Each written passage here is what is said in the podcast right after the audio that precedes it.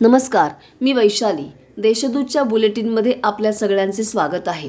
नाशिक जिल्ह्यातील काही ठळक बातम्या.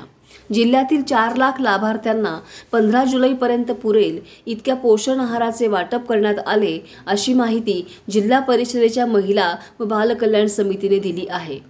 नाशिक जिल्हा सहकारी बँकेच्या तोट्यात चालणाऱ्या त्रेचाळीस शाखांचे इतर शाखांमध्ये विलिनीकरण करण्याचा निर्णय बँकेच्या व्यवस्थापनाने घेतला आहे. तरुणांना रोजगाराची माहिती उपलब्ध व्हावी यासाठी सरकारने एक वेबसाईट विकसित केली आहे. रोजगाराची माहिती घेऊ इच्छिणाऱ्या तरुणांनी W W W dot Mahaswayam dot G O V dot in या वेबसाईटला भेट द्यावी असे आवाहन सरकारने केले आहे. आता थोडेसे कोरोनाविषयी. नाशिक जिल्ह्यात कोरोनाच्या रुग्णांचा आकडा वाढत आहे. या रुग्णांच्या उपचारांसाठी खाजगी आणि सरकारी रुग्णालयांमध्ये दोन हजार खाटांची व्यवस्था करण्यात आली आहे.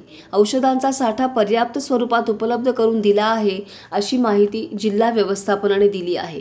तेव्हा घराबाहेर पडा आपापली कामं करा पण स्वतःला सुरक्षित राखा. बातम्यांच्या अधिक विस्तारासाठी भेट द्यायला विसरू नका. देशदूतच्या वेबसाईटला धन्यवाद.